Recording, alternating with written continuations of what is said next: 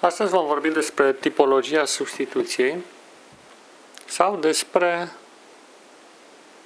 Set, fiul lui Adam, menit să îl înlocuiască pe Abel. După cum citim din relatarea biblică, Adam și Eva au pierdut dintr-o singură lovitură doi copii, pe Cain, primul născut, și pe Abel. Abel a fost ucis de către Cain, iar Cain a fugit, a plecat, a părăsit locul familial, a părăsit familia sa. În acel moment, ei au realizat că, mare parte, educația greșită pe care ei o furnizaseră fusese principala cauză a devierii lui Cain. Și de aceea și-au propus să schimbe lucrurile. Astfel s-a născut Set într-o familie care a încercat să repare greșelile trecutului, furnizând pe cât putea un mediu în care să se dezvolte credința, încrederea în Dumnezeu, recunoștința, acele caracteristici pe care le-am văzut sau le-am intuit în viața lui Abel. Cu toate acestea, trecuse ceva timp de la căderea în păcat, iar uh, ADN-ul începuse să se degradeze. Sed nu se mai naște sub aceleași bune auspicii ereditare, ci el primește deja o doză de contaminare care se propagase de la nivel mental, la cel fizic și ulterior la nivel celular. În cazul lui Set avem o educație de familie bună, dar cu o zestru genetică deficitară. La Cain am avut o educație familială necorespunzătoare cu o zestru genetică bună și la Abel similar o zesă genetică relativ bună, dar un mediu familial prost.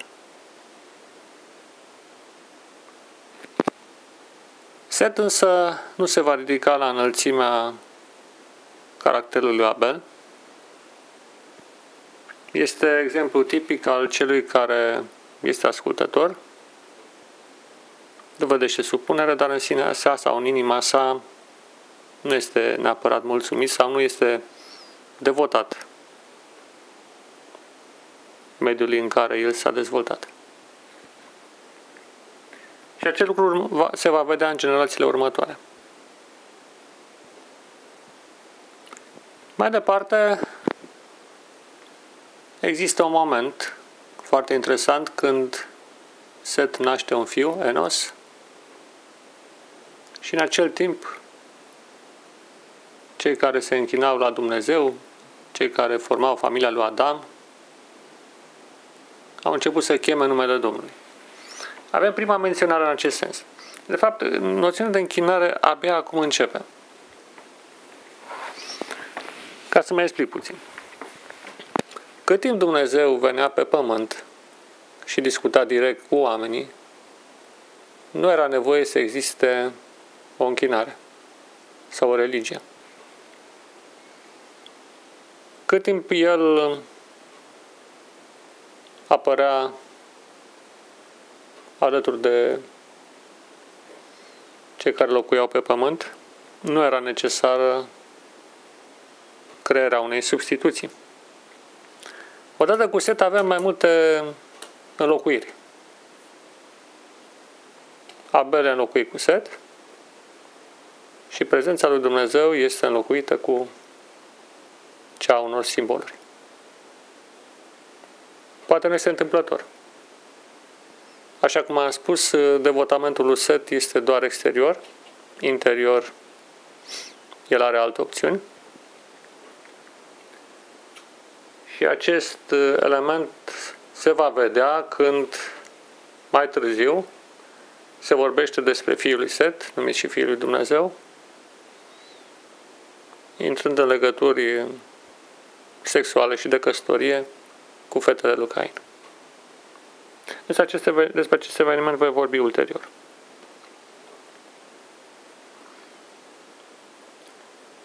În ce privește pe Set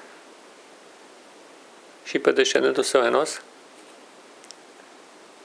constatăm o străinare interioară. Cain era un răzvrătit, un revoluționar. În străinarea sa a fost deopotrivă interioară și exterioară.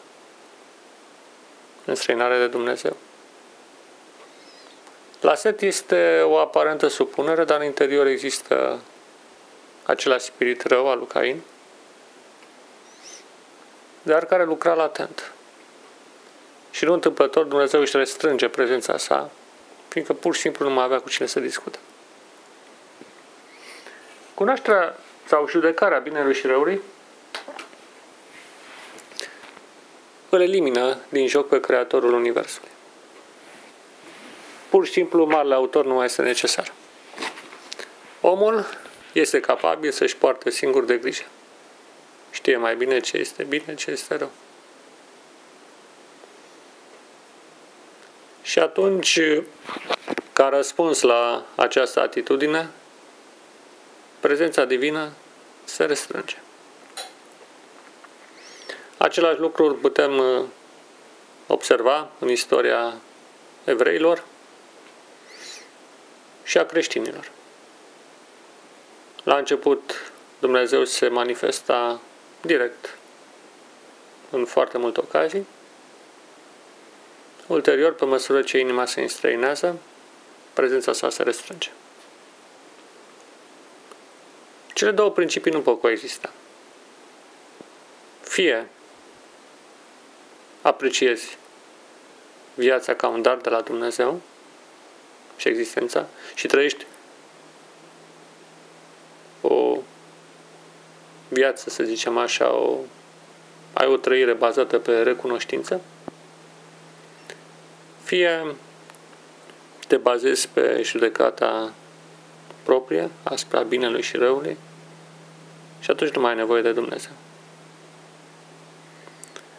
Excluderea lui Dumnezeu din cer, gândită de Satan, viza tocmai această înlocuire mentală la început.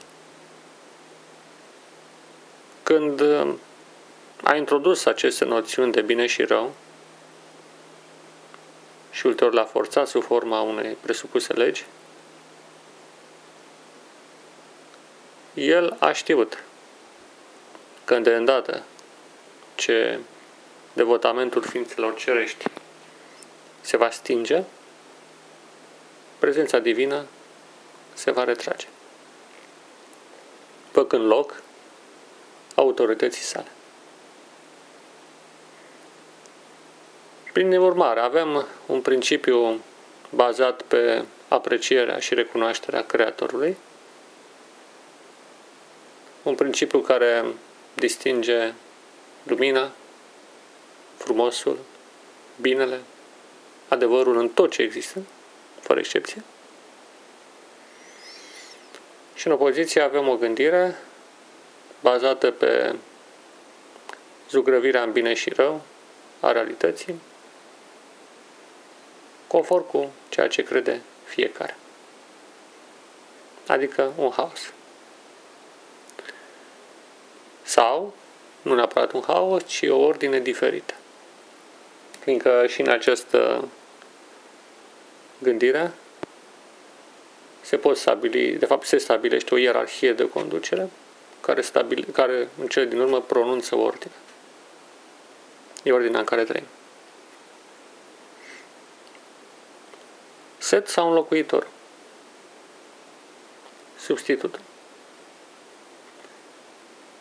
Această încercare a lui Adam a dovedit că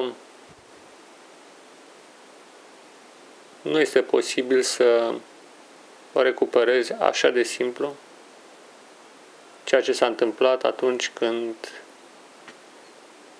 primii oameni au cedat tentației păcatului, tentației de a trece de partea judecății binelui și răului. Deși educația poate să fie foarte bună, rezultatul este posibil să fie compromis din cauza eredității. În urmă cu vreo șase luni am cumpărat o carte care trata exact acest aspect, impactul eredității asupra caracterului omului. Și au fost studiați gemeni separați la naștere. Gemeni identici separați la naștere.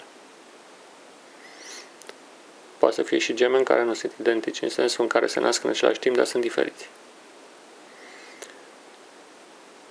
Adoptați de familii diferite, crescuți în medii diferite, rezultatul a fost cam același. Tendințele erau aceleași și proiecția evoluției vieții era în mare parte similară. Spre bine sau spre rău. Ereditatea joacă un rol, un rol foarte important. Pe de o parte, vorbim despre influența mediului familial, influența copilăriei, adolescenței, primei tinereți, în zămislirea personalității unui om, lucruri foarte importante.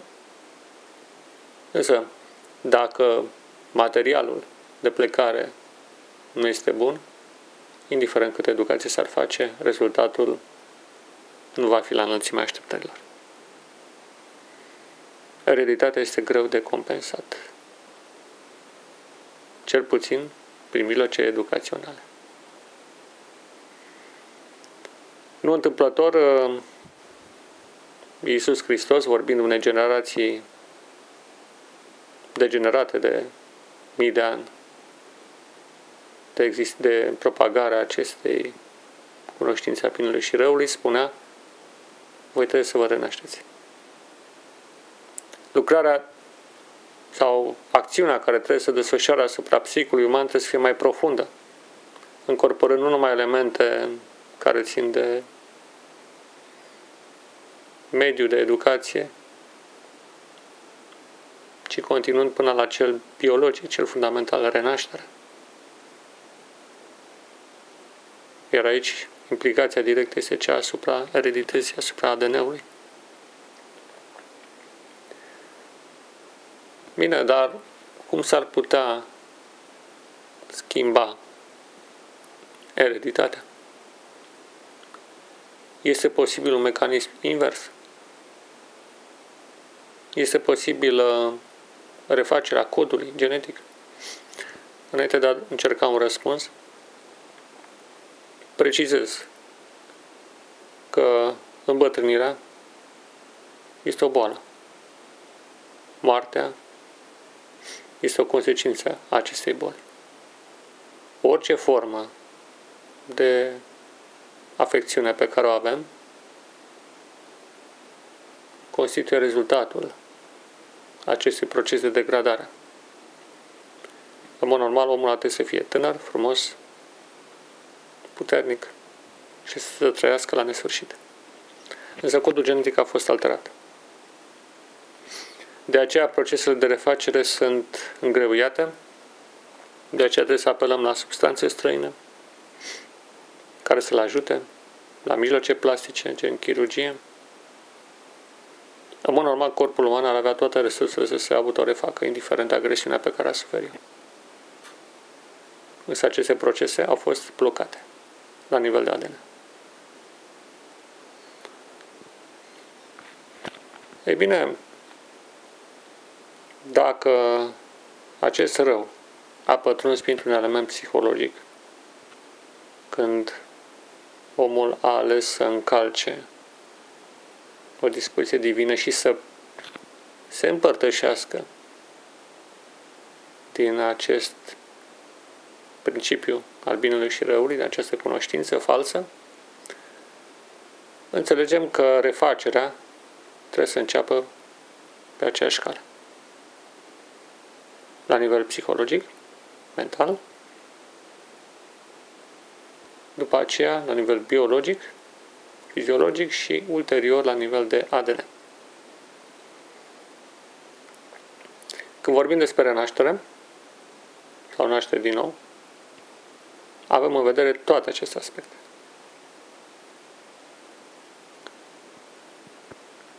Revenind însă la problema rolului educației.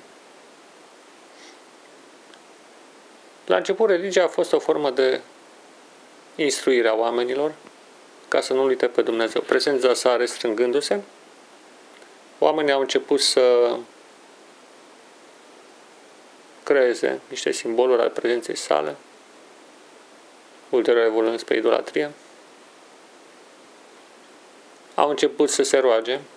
Rugăciunea este prin ea, este, reprezintă de fapt un uh, exercițiu de meditație în absența persoanei vizate sau în absența prezenței vizibile, invocând o prezență presupusă.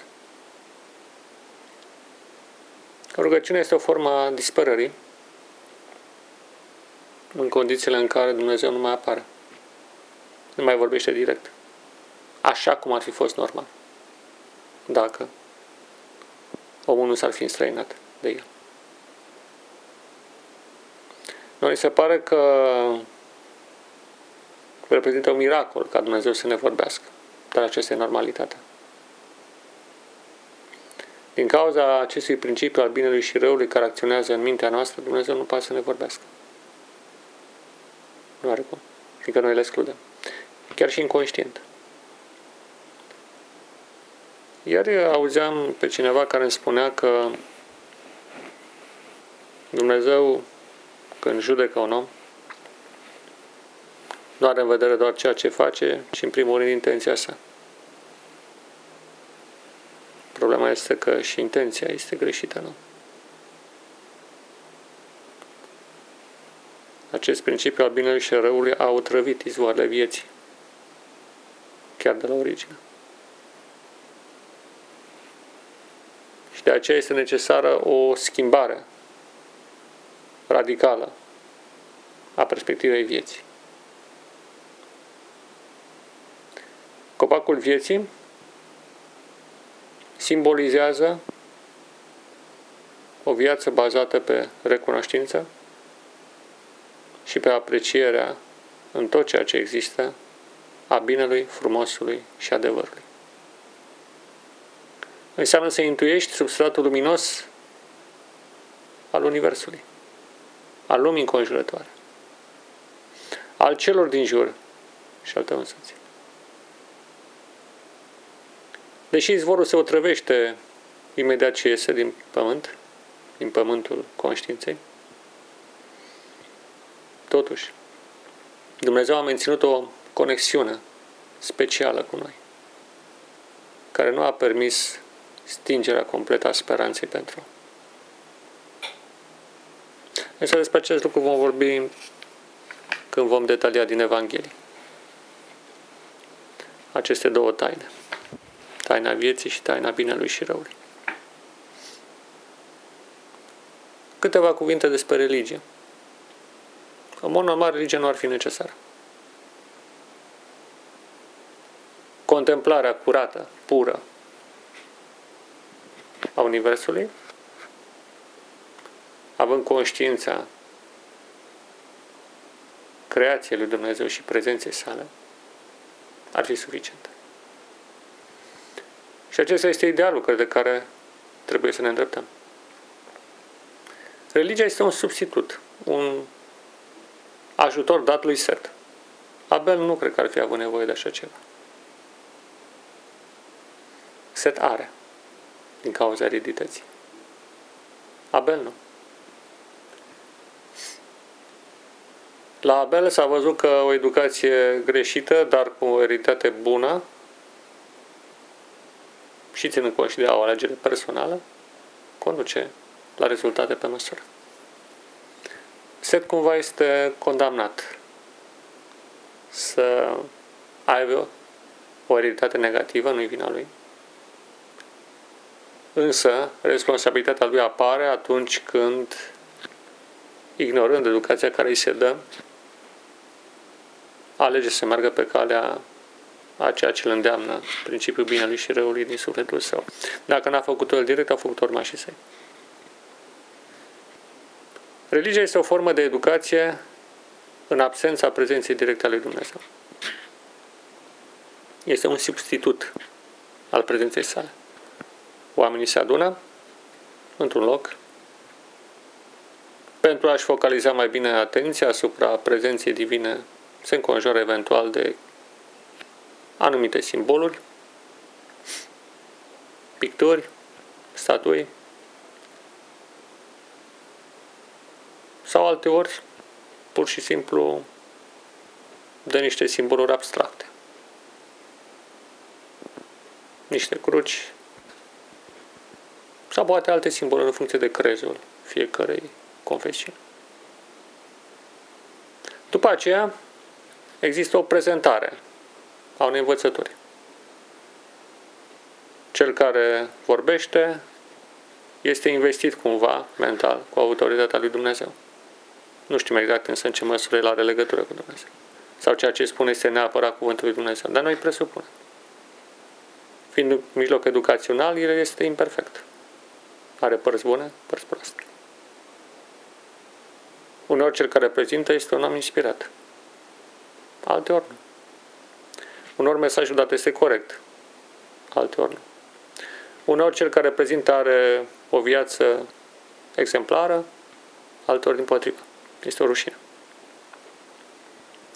Religia reprezintă o educație imperfectă, însă,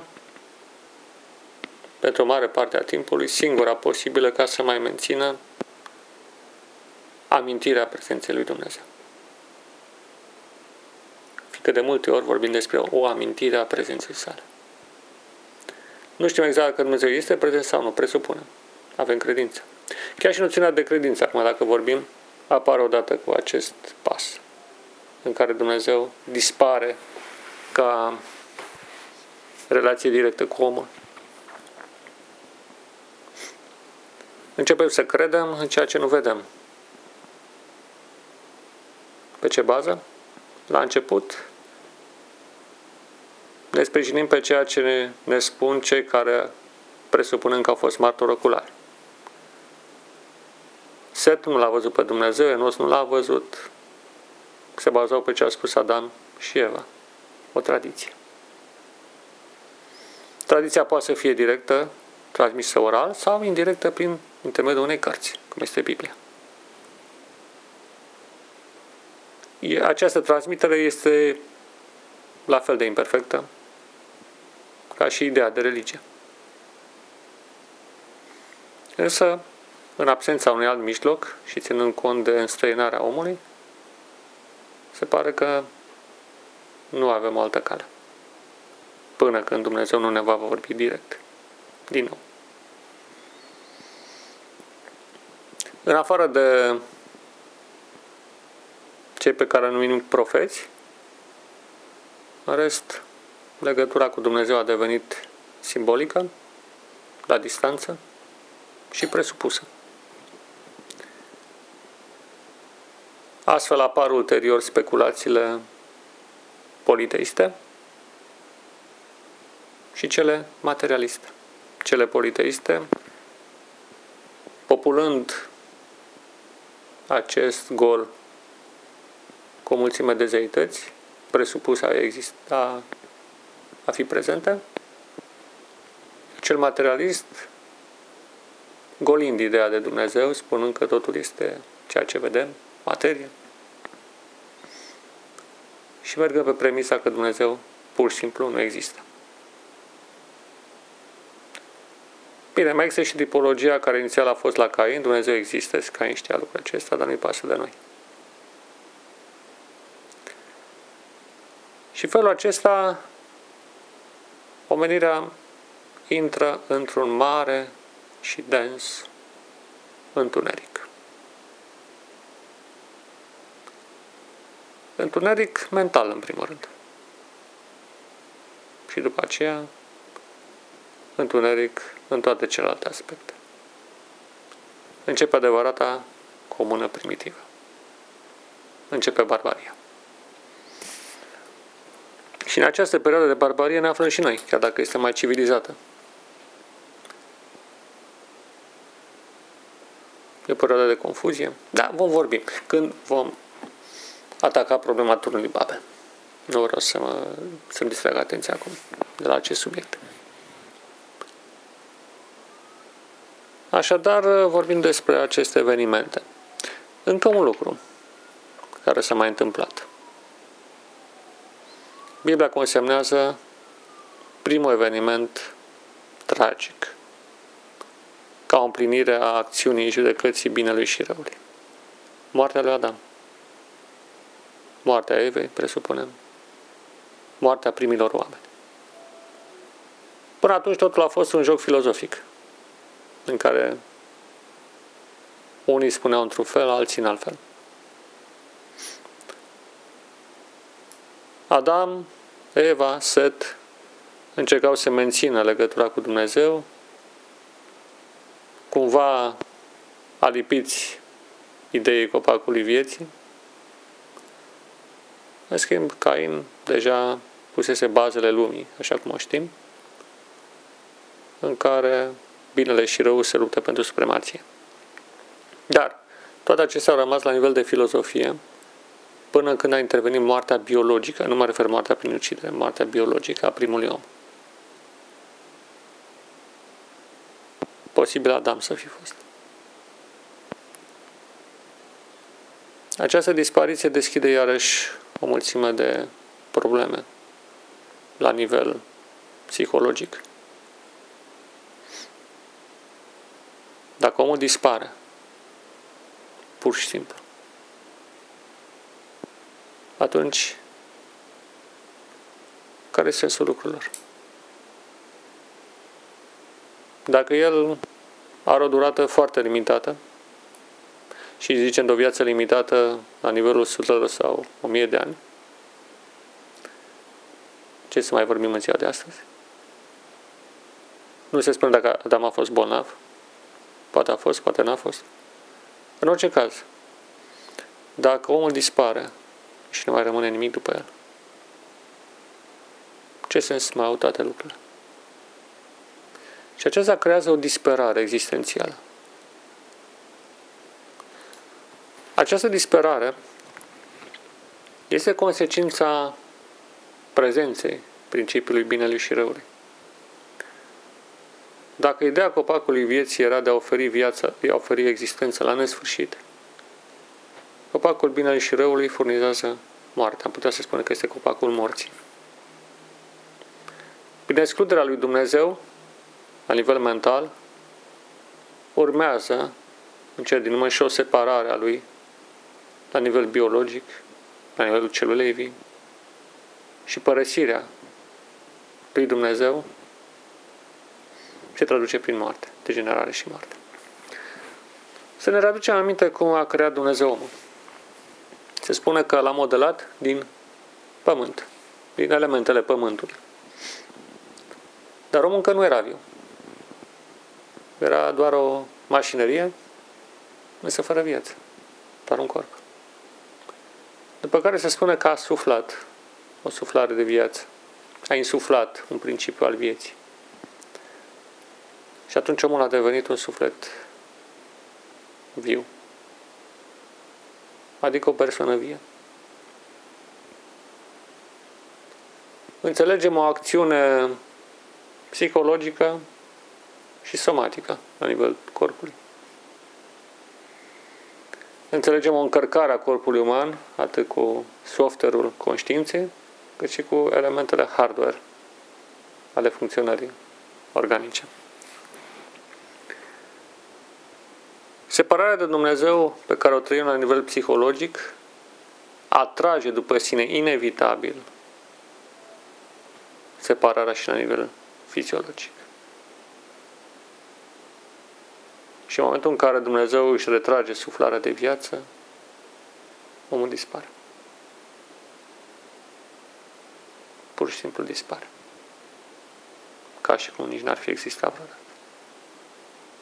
Iar corpul acela, în condițiile în care sunt atâția microbi și sunt atâtea substanțe care acționează degradant, corpul acela nu rezistă, dispare. Este mâncat de alte creaturi. De gunoierii, de gunoierii naturii. Și cu siguranță că Set și urmașii lui văzând această tragedie a morții, în condițiile absenței prezenței divine, ca mărturie directă, a trăit o traumă interioară și cu siguranță l-a împins către disperarea existențială pe care o trăim toți. Atunci când ne dispar cei dragi sau când pur și simplu noi îmbătrânim. În schimb, Cain, fiind orientat pe trăirea aici și acum, trăirea vieții, a receptat mai robust această schimbare. Ocupându-și timpul cu tot felul de lucrări, și-a zidit chiar și o cetate pentru primul său născut, Enoch, ocupându-se cu arta, cu muzica, cu alte lucruri de felul acesta. Pentru el viața s-a umplut de activitate. Bineînțeles, cultura pe care a adus-o la existență era violentă, bazată pe dominație, pe ierarhie, pe dispută, așa cum vedem în cazul lui Lamech, al șaptelea după Cain, poligam și lăudându-se că a ucis șapte oameni. De șapte ori mai mult decât Cain. Însă, o cultură dinamică, expansivă, axată pe trăirea vieții aici și acum, în condițiile în care după aceea nu mai există nimic. Este posibil să-și fi întemeiat și o anumită religie. Posibil. Dar esența vieții, în tipologia lui Cain, este de a trăi viața ca și cum n-ar exista nici Dumnezeu, nici cerul. O completă uitare a originii nobile a ființei umane. În cazul tipologiei lui Set, el a pus bazele unei culturi nomadice, el fiind în tipologia păstorului, al lui Abel, însă marcată de disperare existențială, de, un ajută, de o educație ajutătoare numită religie, iar în suflet având o ereditate care abia aștepta ocazia să urmeze calea lui Cain. Din păcate, spiritul nobil al lui Abel nu s-a transmis. Nici n-avea cum. Fiindcă se bazează în principal pe o alegere. Sau mai bine pe un concurs de factori care rare ori se întâmplă în viață. Însă despre Abel am putea spune că el este, se încadrează în tipologia profetului a mesagerului Dumnezeu, pe care îl vom reîntâlni ulterior în cea a lui Enoch, un descendent al lui Set, un om deosebit. Dar pentru Enoch voi dedica o ocazie aparte.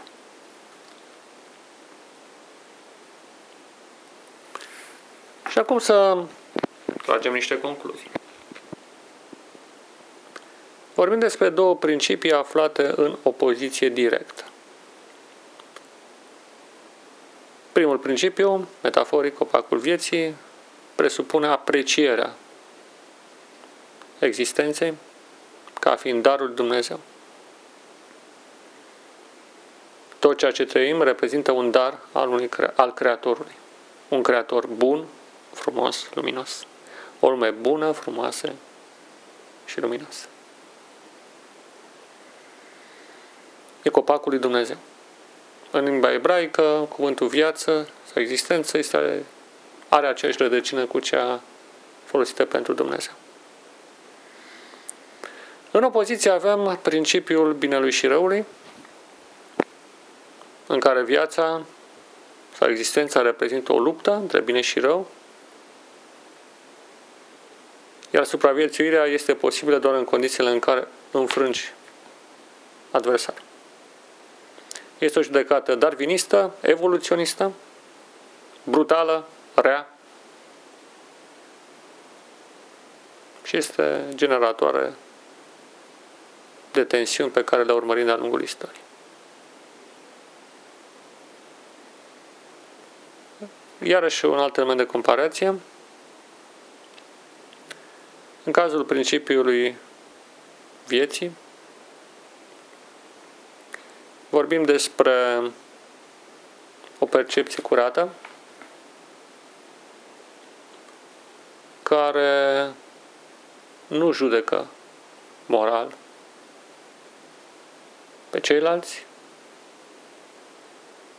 lucrurile din jur și nici chiar pe sine. Judecata morală este periculoasă.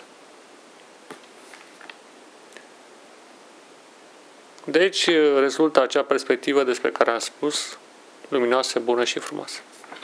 Universul este un cămin plăcut. E un dar al lui Dumnezeu, fiecare clipă este minunată.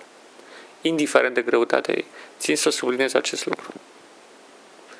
Chiar și în condițiile aspre ale timpului în care trăim,